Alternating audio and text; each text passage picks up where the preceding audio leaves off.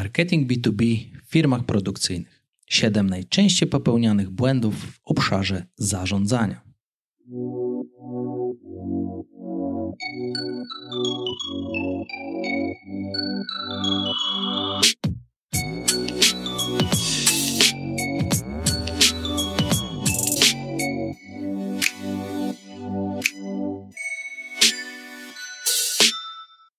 Cześć, Dawid Bagiński z tej strony w 39. odcinku podcastu. Ten odcinek będzie skierowany do firm produkcyjnych, które sprzedają w modelu B2B, które działają w tym tradycyjnym modelu sprzedaży, gdzie mamy dział handlowy, może mamy handlowców terenowych, którzy jeżdżą do klientów i próbują opowiedzieć o produkcie i go sprzedać.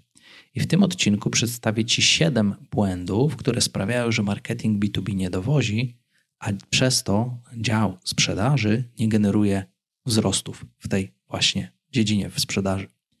Jeżeli Twoja firma produkcyjna sprzedaje w modelu B2B, to prawdopodobnie mierzysz się z problemem przykład albo stagnacji sprzedaży, która od wielu miesięcy nie rośnie, braku jej wzrostu, a może nawet spadków, które trwają kilka lub kilkanaście miesięcy. Jeżeli tak, to ten odcinek zdecydowanie Ciebie dotyczy.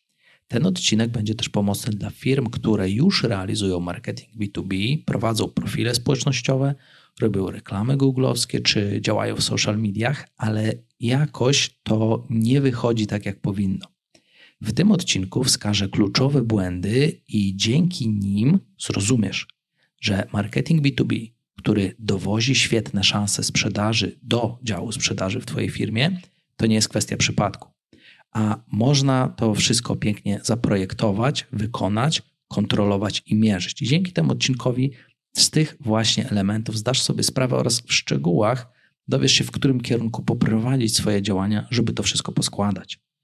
Jeżeli Twoja firma korzysta cały czas z przestarzałych metod, to po tym odcinku dojdziesz też do wniosku, że być może czas na zmiany.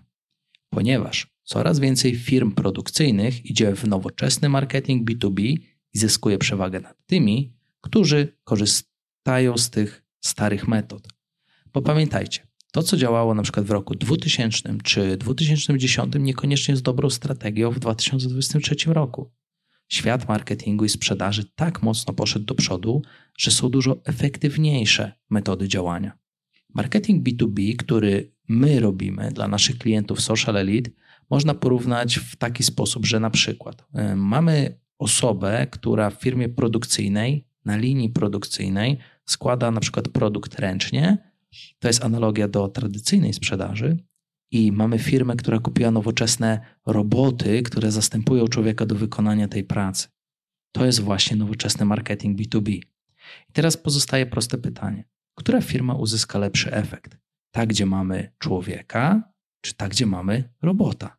Oczywiście maszyny produkcyjne, roboty pozwalają firmie uzyskać lepszą efektywność, obniżyć koszta, zwiększyć jakość czy też tempo. I takie same korzyści niesie ze sobą nowoczesny marketing B2B w firmach produkcyjnych. Więc jak widzisz, jest szereg korzyści, dla których warto posłuchać tego odcinka. No to zaczynajmy. Błąd numer jeden: brak koncepcji na wdrożenie marketingu. My w Social Elite, agencji digital marketingu, która specjalizuje się w rozwoju marketingu w firmach B2B, głównie w firmach produkcyjnych, często spotykamy się z sytuacją, że dyrektor marketingu posiada już budżet na działania marketingowe jego celem jest, można to powiedzieć w cudzysłowie, po prostu promować firmę. I dyrektorzy marketingu to są osoby o bardzo szerokim zakresie wiedzy, bardzo fajni ludzie, ja lubię z nimi rozmawiać, jednak Dyrektorzy marketingu nie są na bieżąco z nowoczesnymi rozwiązaniami, z tym, co jest najbardziej aktualne i najbardziej efektywne teraz. No i oczywiście nie ma się co dziwić, ponieważ przez ostatnią na przykład dekadę skupiali się bardzo mocno na tym, co im działało. A gdy w ferworze pracy angażujemy się w pełni w tym, co nas działa, co dla nas działa, angażujemy cały swój czas, trudno dążać za zmianami, a te zmiany w świecie marketingu są bardzo dynamiczne. I przez to właśnie często widzę, że dla firm produkcyjnych nowoczesny marketing kojarzy się z prowadzeniem profilu społecznościowego, gdzie słowo klucz coś tam wrzucamy i po prostu promujemy posty, budujemy zasięgi, kupujemy zasięgi, albo kojarzy się z działaniami SEO, które robi już ta firma od jakiegoś czasu, tak? I teraz gdzie tutaj leży problem właśnie w tym planowaniu marketingu, w tej koncepcji marketingu? Ponieważ to, z czym kojarzy się nowoczesny marketing dla dyrektorów marketingu w firmach sprzedaży, to jest tylko wierzchołek góry lodowej. Ja bym powiedział, że osoby te planują i wykorzystują dosłownie 1% możliwości tego, co oferuje marketing B2B na miarę obecnych czasów. I to siłą rzeczy oczywiście przez takie działanie nie uzyskujemy znaczących rezultatów. Ja bardzo dużo takich projektów od środka widzę i to jest z jednej strony przerażające, ale z drugiej strony daje możliwość do bardzo dużego rozwoju. I teraz wyjście poza ten schemat myślenia jest bardzo ważne. Najgorzej to jest myśleć, że się wykorzystuje 100% możliwości, jakie daje świat marketingu, ale w praktyce wykorzystuje się zaledwie 1%, jaki oferuje ten świat marketingu. I wejście za ten schemat myślenia jest bardzo ważne, ponieważ to, co widzę, to firmy skupiają się na generowaniu głównie ruchu na stronę, czyli to jest tak zwane robienie góry lejka. I wydaje im się, że robią cały lejek marketingowy od pierwszego poznania aż po sprzedaż, ale to nie jest prawda. I teraz, co jest najważniejsze, że kompletnie nie mają poukładanych tych aspektów marketingowych, właśnie takich jak środek lejka i dół lejka, mimo że wydaje im się, że jest inaczej. Często też dyrektorzy marketingu myślą, że robią cały lejek marketingowy, właśnie bardzo mocno w to wierzą, ale gdy analizuję takie projekty, to widzę, że po prostu tak nie jest. I teraz zdanie sobie z tego sprawy, że solidne przygotowanie się do wdrożenia marketingu to jest podstawa i w zabieganym życiu dyrektora marketingu czy też właściciela firmy po prostu ciężko jest na to znaleźć czas.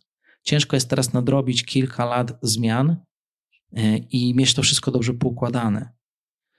Dlatego e, warto rozważyć tutaj na przykład wsparcie osoby z zewnątrz, która posiada doświadczenie, posiada tą najnowszą wiedzę, najnowsze metody z zakresu marketingu B2B i pomoże taką koncepcję wdrożyć. Najgorsze to, co widzę, to jest to, że dyrektorzy marketingu, wykorzystując te zawężone pole widzenia, urządzają przetarg, ładują po kilkaset tysięcy złotych w działania, które są dosłownie przepalone. A można by było tego uniknąć, gdyby wcześniej, przed ogłoszeniem przetargu, przed y, zaczęciem tych zmasowanych działań, po prostu wziąć kogoś, kto pokaże ci i wytłumaczy, które narzędzia są te najbardziej nowoczesne, żeby twoja firma mogła korzystać ze 100% możliwości, a nie z 1%, jest bardzo wskazane przy planowaniu właśnie koncepcji wdrażania marketingu. My oczywiście w Social Lead takie wsparcie oferujemy, więc jeżeli widzisz u siebie ten problem, to zachęcam Cię do kontaktu. Chętnie zaudytujemy Twoje działania i powiemy Ci, czy rzeczywiście to y, jest błąd u Ciebie w firmie, czy może u Ciebie wszystko gra. Błąd numer dwa to jest brak opracowania propozycji wartości dla klienta w różnych obszarach. To jest kolejny duży błąd. Ja widzę, że, fi, że w firmach produkcyjnych albo w ogóle nie jest to opracowane, albo jest to opracowane bardzo powierzchownie. Pamiętajcie też, że nawet jeżeli szef firmy czy dyrektor marketingu posiada wiedzę w swojej głowie, to absolutnie nie wystarczy, ponieważ ten transfer wiedzy na wszystkie osoby pracujące przy marketingu i przy sprzedaży jest kluczowy. I w przypadku małych i średnich firm często widzę na starcie dobry, że produkt był bardzo dobry, no to nie było potrzeby opracowywania tych, tych propozycji wartości dla klienta. A w dużych firmach, kiedy już się po prostu dużo dzieje, kiedy firma ma trakcję, ma skalę, no i po prostu idzie, bo idzie, to też to jest odkładane na drugi plan, e, pomimo totalnego chaosu, jaki się dzieje w organizacji. Jednak znowu, to nie jest 2010 rok, czasy się zmieniły i klient w szczególności w czasach inflacji, w czasach ograniczonego dostępu do gotówki, kiedy te portfele się kurczą u klientów, bardziej zwraca uwagę, bacznie zwraca uwagę na to, co kupuje. Pamiętajcie, hura optymizm już przeminął. Teraz, jeżeli mamy duży chaos w firmie, nie mamy tego transferu wiedzy, nie mamy transferu wiedzy od właściciela czy dyrektora na całą organizację, bo nie opracowaliśmy propozycji wartości, a klient bacznie zwraca właśnie uwagę na to, że e, co oferuje firma, jakie ma te propozycje wartości, to jeżeli tego nie mamy, bardzo mocno tracimy. Więc co to jest propozycja wartości? Propozycja wartości odnosi się do korzyści, jakie uzyska druga firma, korzystając z oferty. Pamiętajcie, to jest takie najprostsze wytłumaczenie tego pojęcia, po to, żeby było najbardziej zrozumiałe na cele tego odcinka. I teraz w teorii brzmi to bardzo prosto. Jednak w 2023 roku każdy może powiedzieć, że nasz produkt jest na przykład najwyższej jakości, albo że jest niezawodny i w ogóle jest taki super. Ale y, bardzo ważne jest to, że propozycja wartości to nie jest taki banał, a takie banały właśnie można przeczytać na wielu stronach internetowych lub posłuchać w wielu rozmowach telefonicznych ze sprzedawcami. A to nie o takie banały chodzi. Drugim kontekstem jest też to, że propozycje wartości bardzo często nie są istotne dla rynku. I to słowo istotność dla rynku przy doborze propozycji wartości, przy ich opracowywaniu jest kluczowe, bo to, co nam się wydaje, że jest istotne dla e, klienta, często może nie być. W związku z tym, to e, te banały, o których powiedziałem, najwyższa jakość, niezawodność i w ogóle takie najlepsze rzeczy, o których wszyscy wiemy, to to nie są propozycje wartości. Dzisiaj, gdy klient jest bardziej wymagający i to przedstawienie propozycji wartości wymaga zdecydowanie, ale to zdecydowanie głębszego podejścia, głębszego wejścia w te propozycje wartości. Propozycje wartości, ponieważ mają swoją istotność, to, to to, co nam się właśnie wydaje, że jest istotne dla klienta, niekoniecznie może być dla niego istotne. Mm, co więcej, nawet y, to, że jest coś istotne dla naszego klienta, to nie oznacza, że on chce za to zapłacić. Więc teraz wiele firm kiedy piszę o tych wszystkich właśnie wymyślonych wartościach lub o tych banalnych y, propozycjach wartości, to w konsekwencji okazuje się, że kiedy klient czyta komunikaty marketingowe, czyta stronę internetową lub rozmawia ze sprzedawcą, to to dla niego nie ma żadnego znaczenia. A ponieważ nie ma dla niego żadnego znaczenia, to wszyscy marnują swój czas. Jakie są często popełniane błędy przy tworzeniu propozycji wartości? Wyjdźmy sobie od tego. Po pierwsze, ich banalność. Jeżeli wszyscy powtarzają coś na rynku, to jest to banalne i to po prostu nie działa. Kiedy chcesz stworzyć propozycję wartości, albo na przykład wejść na swoją stronę internetową, albo twoi sprzedawcy rozmawiają z klientami i mówią o e, korzyściach, jakie ma twój produkt, czy o funkcjach, jakie on ma, to zastanów się, czy pięć innych, czy dziesięć innych firm konkurencyjnych nie mówi tego samego, bo jeżeli mówi, to to jest zbyt banalne, żeby to działało. Jeżeli mówią coś wszyscy, to to już nie jest wartość. Po drugie, y, spekulatywność y, danej propozycji wartości, czyli bardzo często firmy mówią o propozycjach wartości, które im się wydaje, że są istotne, ale dla rynku to nie jest istotne. Te propozycje wartości nie pokrywają się w ogóle z rynkiem, rynek o to nie dba. No i bardzo ważne jest to, że często wymyślamy propozycje wartości, które w oczach klienta nie są żadną wartością. Więc jeżeli tworzymy propozycję wartości, to musimy to potem zbadać na realnych ludziach i zobaczyć, czy kiedy mówimy o danej propozycji wartości, to mówią, wow, i się im oczy zaczynają świecić. Kolejny błąd to jest komunikowanie ich w sposób niezrozumiały. To, że opracujemy propozycję wartości, to jest jedno, ale to, że komunikujemy je w sposób zrozumiały dla rynku lub nie, to to już jest zupełnie inna historia. Bardzo często firmy popełniają taki błąd, że kiedy tworzą propozycje wartości, to one są kompletnie niezrozumiałe dla rynku. Co więcej, propozycje wartości muszą sięgać głęboko do tego, co myśli nasz klient, co on realnie myśli. To jest słowo klucz, a nie to, co nam się wydaje, że on myśli.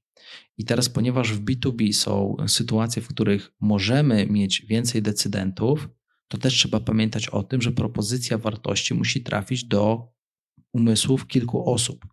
Więc firma, która tworzy propozycje wartości, powinna przygotować ich minimum kilka i je umiejętnie komunikować do osób, które są decydentami. I teraz podsumowując to właśnie, o czym powiedziałem, dlaczego jest to błąd? Ponieważ brak komunikowania propozycji wartości i opieranie sprzedaży tylko na mówieniu o cechach produktu jest po prostu mniej skuteczne, a w wielu branżach już w ogóle nie działa. Co więcej, brak opracowania tych elementów sprawia, że teksty na przykład na stronie internetowej są pisane spontanicznie, że profile społecznościowe są prowadzone spontanicznie, że agencja od Facebooka robi swoje, googlowcy robią swoje, sprzedaż coś tam też robi po swojemu i próbuje coś tam po swojemu robić, no i generalnie robi się nieciekawie. A przecież można inaczej. Można to wszystko poukładać na etapie dyrektora marketingu i właścicieli firmy czy zarządu. Można opracować propozycję wartości w konkretny dokument czy w konkretne narzędzie do pracy, do transferu wiedzy dla całej drużyny. I mówiąc właśnie w żargonie piłkarskim, wyobraźcie sobie, że cała reprezentacja Polski y, na przykład gra bardzo dobrze w, w ramach jednej taktyki, a Wojtek Szczęsny na bramce sobie wychodzi, zostawia bramkę pustą, tak? Y, to nie ma kompletnie sensu. I opracowanie właśnie tych propozycji wartości y, bardzo pomaga w tym, żeby cała firma działała jako jeden spójny organizm. Nawet jeżeli są to firmy zewnętrzne, wyłonione w ramach przetargów czy, czy innych form.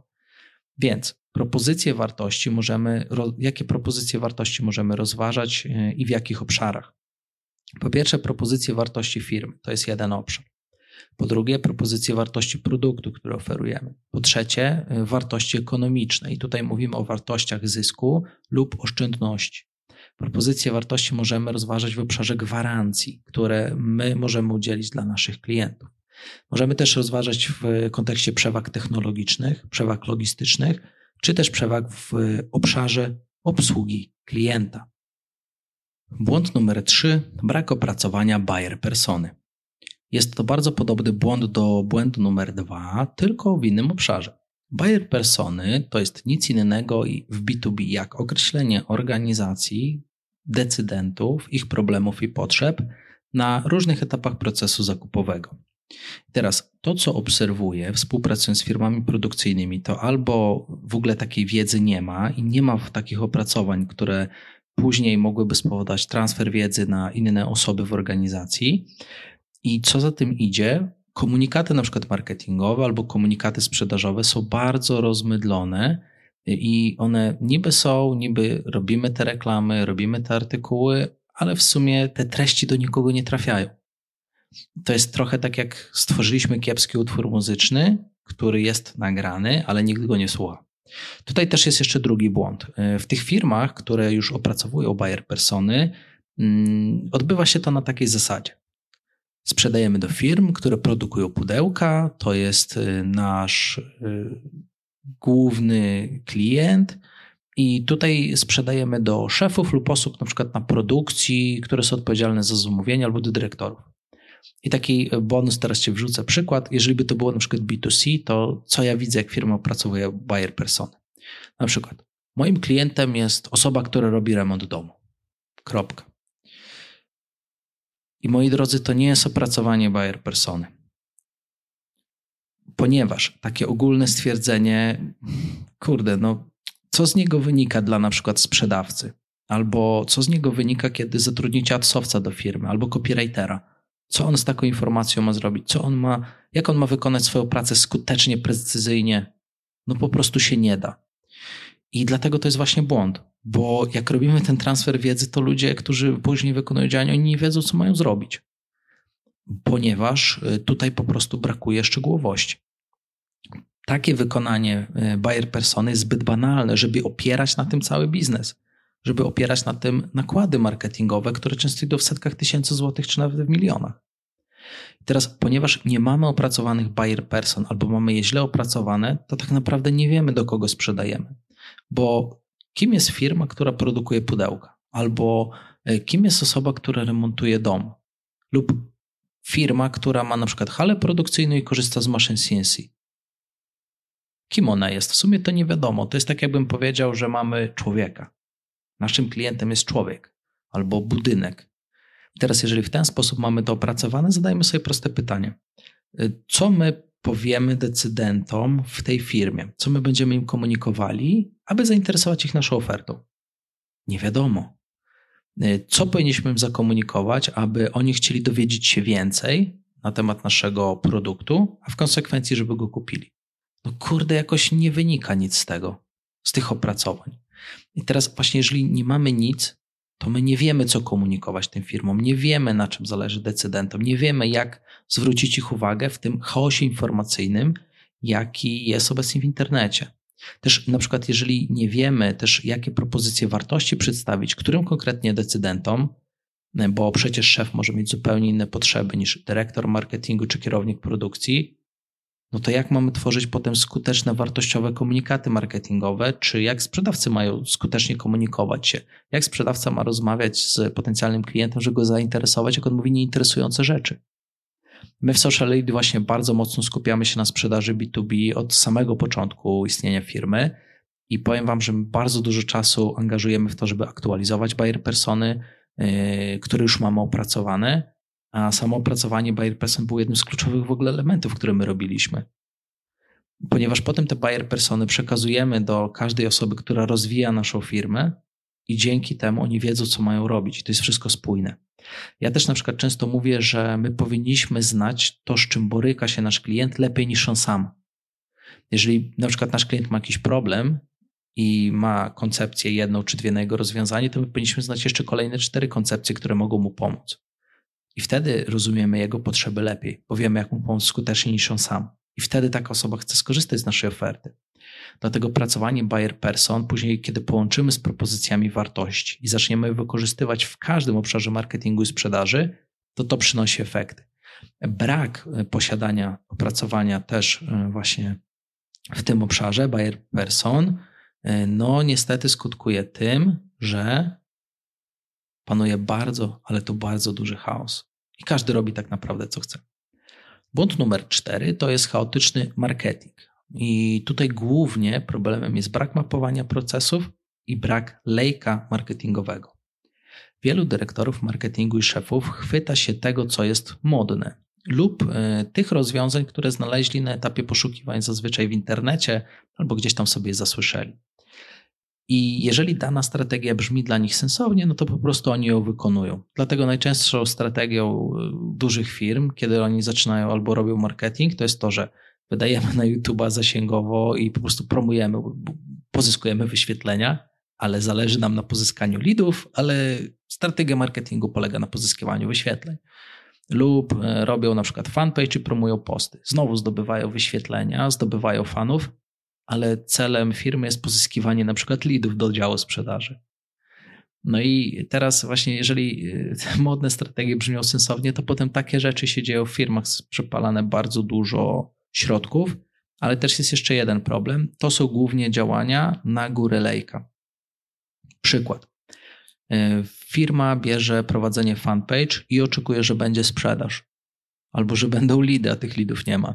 Albo robi artykuły pod SEO, to jest też góra lejka, która ma za zadanie przyciągnąć osobę, ale potem ten artykuł nigdzie nie kieruje, osoba wychodzi ze strony i nie wraca.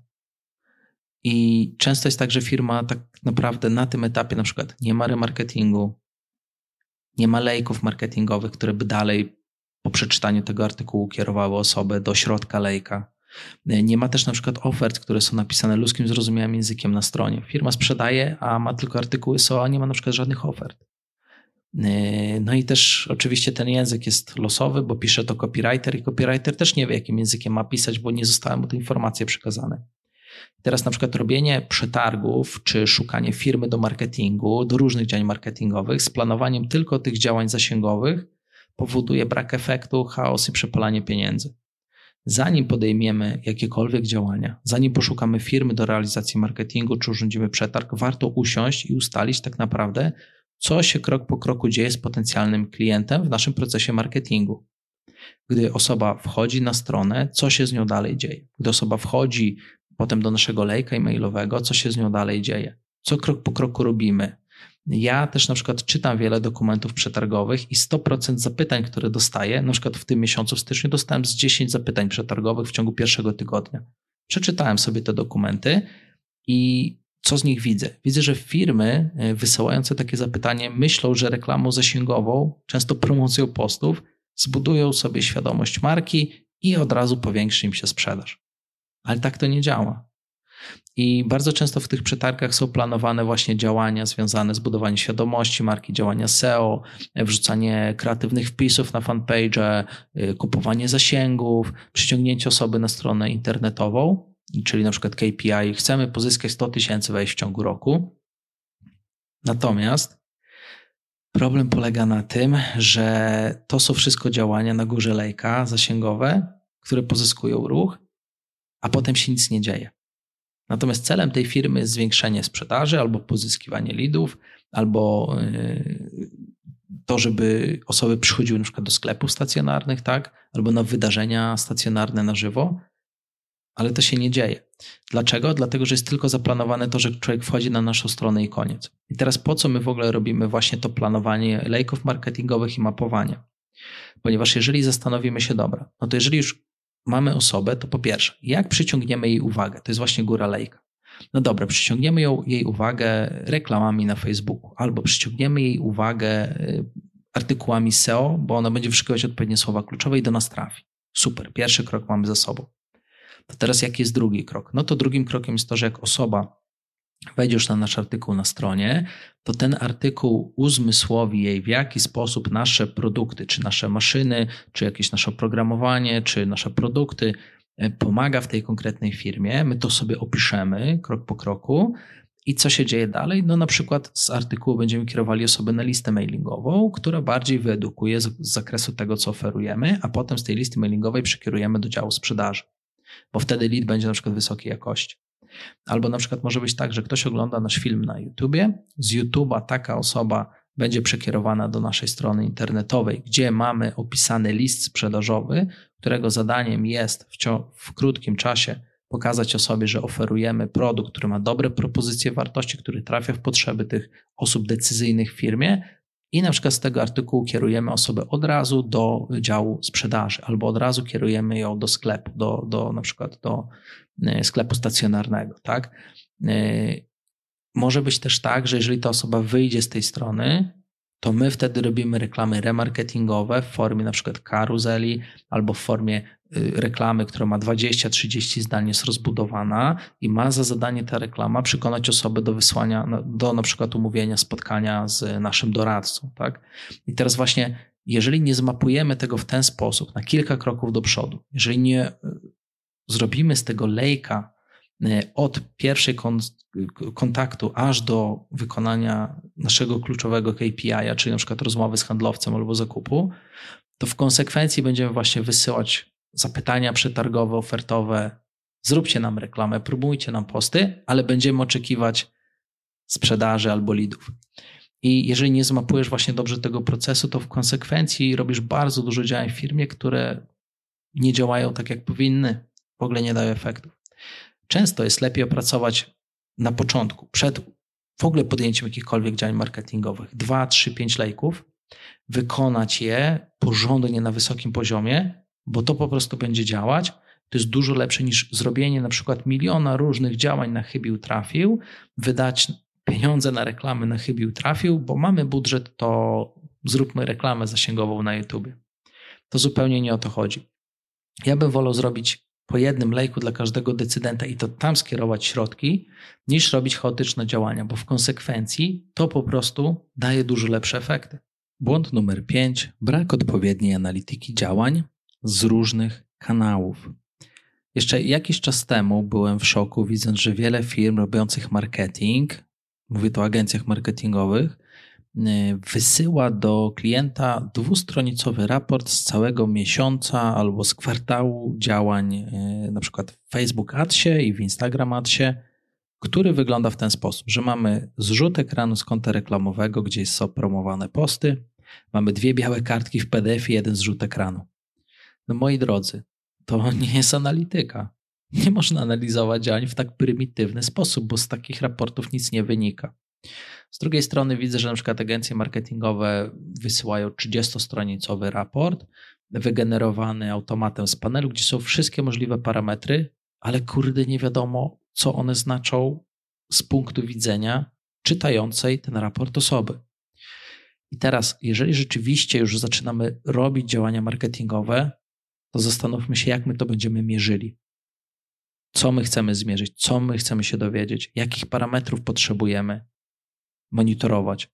I teraz skonfigurowanie na przykład Google Analytics i rozdzielenie kanałów ruchu, e, stosowanie Metek UTM i potem przełożenie to na przykład na dashboardy w Looker Studio czy w Power BI, to jest podstawa analityki.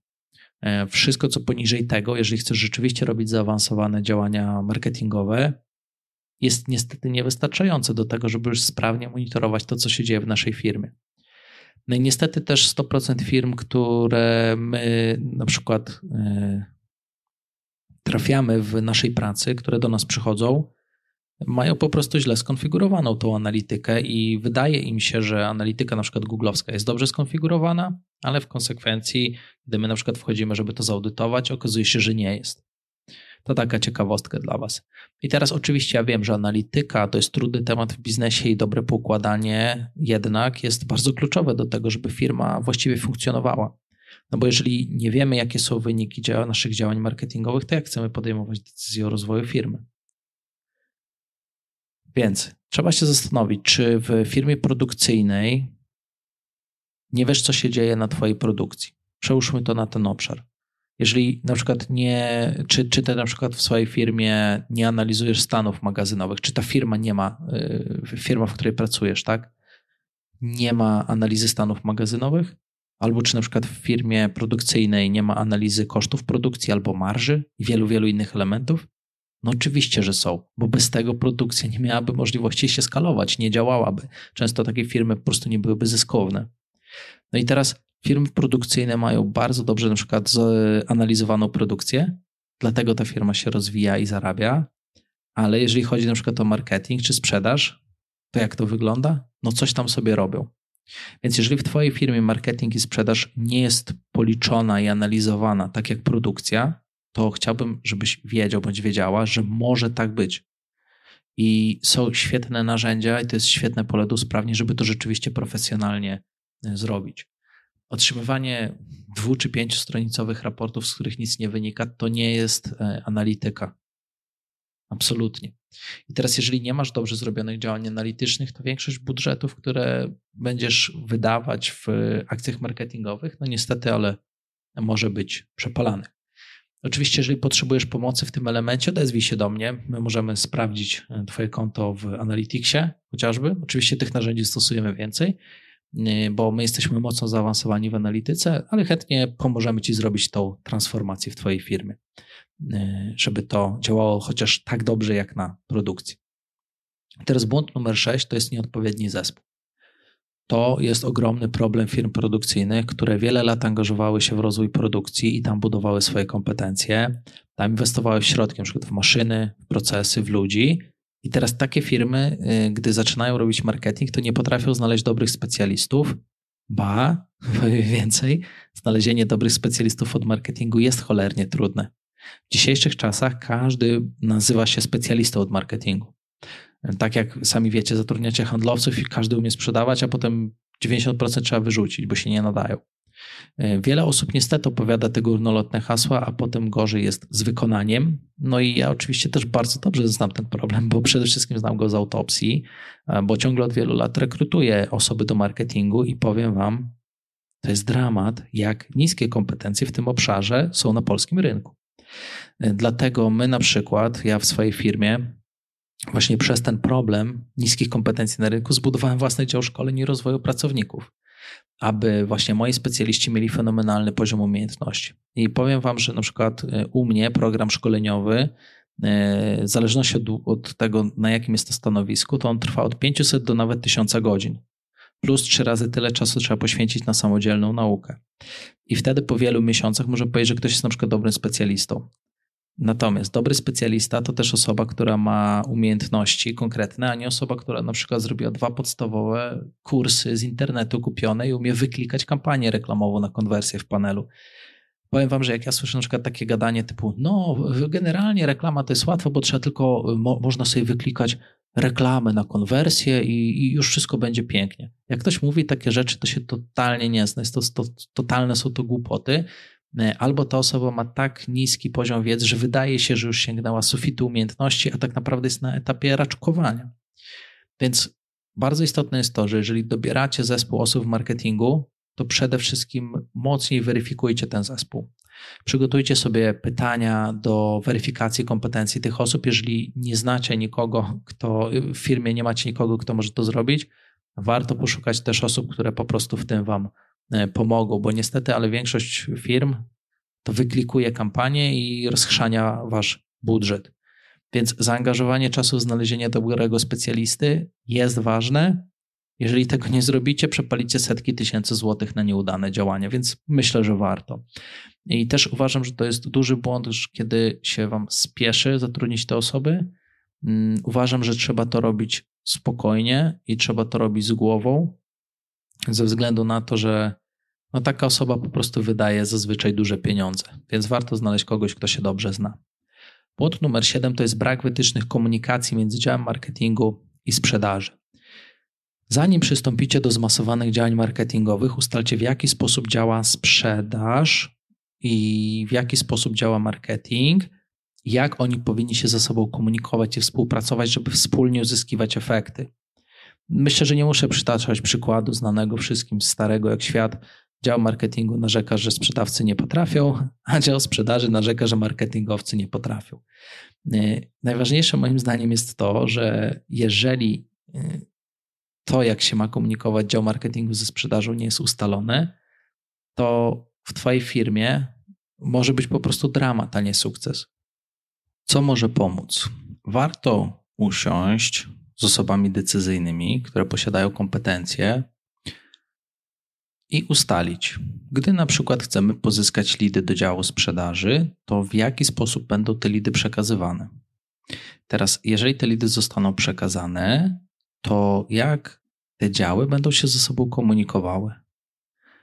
Aby na przykład marketing dzięki komunikacji ze sprzedaży odnośnie po rozmowach z tymi lidami mógł usprawniać swoje działania i dostarczał lepsze lidy, a w konsekwencji, żeby sprzedawcy przykuwali to po prostu w klientów. To jest coś, co trzeba ustalić. To jest bardzo istotne, bo jeżeli tego w firmie nie ma, no to po prostu pozyskujemy lidy, a wyniki są słabe. Liczy się też oczywiście jakość tych lidów, tak? Teraz, jeżeli y, tego nie masz, nie wiesz, jak się za to zabrać, to ja ci powiem jeden z takich prostych sposobów do wdrożenia. Jak my to na przykład robimy firmach, które jeszcze tego w ogóle nie mają. Taki najprostszy sposób wdrożenia właśnie sposobu komunikacji między działami marketingu a sprzedaży jest następujący, że w jednym miejscu na przykład zakładamy dokument e, w formie na przykład Excela. Tak można to w taki prosty sposób rozwiązać i kampanię reklamową integrujemy z tym Excelem, na przykład na desku Google. E, robimy to w ten sposób, że jeżeli robimy kampanię reklamową i odbiorca bezpośrednio w lead adsie, czyli w takiej pewnym wariancie reklamy na Facebooku zostawi leada, to za pomocą odpowiedniego integratora przez API e, zostaną uzupełnione dane w tej tabeli automatycznie. Lub jeżeli mamy formularze zgłoszeniowe na stronie, to wtedy też te formularze zgłoszeniowe kodujemy, tak aby przez e, API dostarczały dane z tego formularza do jednego pliku źródłowego. I może to być dosłownie Excel. Teraz w takim Excelu chcemy na przykład mieć informacje. Po pierwsze, z jakiej reklamy dokładnie został pozyskany lead? Z której dokładnie reklamy? Z której grupy reklamowej został pozyskany lead? Chcemy też wiedzieć, jakie są dane, żeby sprzedawca mógł się skontaktować, na przykład imię, nazwisko, numer telefonu, adres e-mail lub inne ważne dla nas informacje. I te wszystkie dane są uzupełnione automatem w naszym pliku źródłowym, w naszym dokumencie. I to, co robimy, to na przykład dodajemy kolejną rubrykę, w której sprzedawcy opisują każdego jednego lida po telefonie, dosłownie dwoma, trzema zdaniami. Wtedy dział marketingu wchodzi do tego dokumentu, sprawdza tą rubrykę i wtedy wie, że na przykład, jeżeli mam opisane bardzo dobrej jakości lead, wysłałem ofertę, to wtedy wiemy, z której reklamy i z której kampanii przyszedł ten bardzo dobry lead. Ale jeżeli na przykład mamy y, informację od sprzedawcy, nie odbierał dwukrotna próba, nie odbierał trzykrotna próba, y, skontaktowałem się z klientem, nie jest zainteresowany, lub bardzo dobry klient dokonał zakupu, to my wiemy, bazując na informacji oddziału sprzedaży, które reklamy i które grupy reklamowe dostarczają bardzo dobrej jakości lidy, które są przekuwane w klientów i które nie.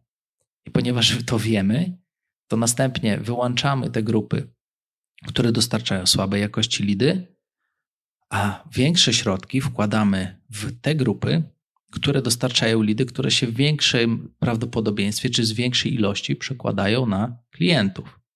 Jak widzicie, taki prosty sposób integracji, ustawienie sposobu komunikacji między działem marketingu i sprzedaży jest bardzo dobry i bardzo skuteczny, ponieważ dział sprzedaży dzięki temu dostaje coraz lepsze lidy, a dział marketingu wie, w którym miejscu wydane środki nie przekładają się na sprzedaż, a w którym wręcz przeciwnie, przekładają się na sprzedaż. No i dobrze, mamy to. Siedem błędów za nami. Zobacz, które z tych błędów ty popełniasz w swojej firmie, a ja w kolejnych odcinkach zacznę zgłębiać te tematy i opowiem ci bardziej szczegółowo, jak to dalej sensownie rozwijać i układać. I przechodząc do końca tego odcinka, chciałbym zwrócić Twoją uwagę, że mam nowy mikrofon do nagrań, więc być może trochę jakość dźwięku jest inna. Daj mi proszę znać, e, czy taka jakość dźwięku i taka forma nagrania jest dla Ciebie lepsza. Jestem ciekawy Twojej informacji zwrotnej.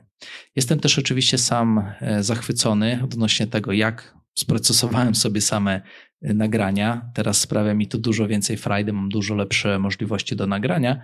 Także myślę, że w kolejnych tygodniach i miesiącach odcinki, które będą się pojawiały, będą dla Ciebie jeszcze bardziej wartościowe. Z pozostałych tematów zapraszam Cię na moją stronę socialelite.pl. Odwiedź koniecznie zakładkę Edukacja, gdzie stale rozwijamy bazę artykułów. Pojawia się ich naprawdę sporo. Są one mega ciekawe i wartościowe, oparte o prawdziwe problemy. E, dodatkowo mamy serię case studies, czyli takie wdrożenia marketingu w różnych firmach, w e-commerce'ach, firmach B2B produkcyjnych, firmach IT, w małych, średnich firmach itd. Tak e, I mamy właśnie case study z firm podobnych do Twojej. Czytając takie case study, możesz zaobserwować, co zostało zrobione w danej firmie oraz jakie to przyniosło rezultaty. Dzięki temu też możesz się zainspirować, co warto by było wdrożyć do swojej firmy. Co jest też istotne, że publikujemy dużo porad dotyczących wielu aspektów marketingu B2B, więc zakładka właśnie edukacja na stronie sociallead.pl jest kopalnią wiedzy, która pozwoli Ci jeszcze szybciej uzyskać potrzebną wiedzę, która przełoży się na realne zmiany w Twojej firmie. A jeżeli poszukujesz wsparcia u wiarygodnej firmy z wieloma sukcesami, to zapraszam Cię też do kontaktu e, bezpośrednio przez stronę. W każdym z tych siedmiu problemów możemy pomóc Tobie, możemy pomóc Ci je przezwyciężyć, rozwiązać i rozwijać, żeby to stały się, żeby to było atutem Twojej firmy, bo jest to po prostu dla nas łatwe i robimy to każdego dnia. Także serdecznie dziękuję Ci za wysłuchanie dzisiejszego odcinka i widzimy się, słyszymy się w kolejnym.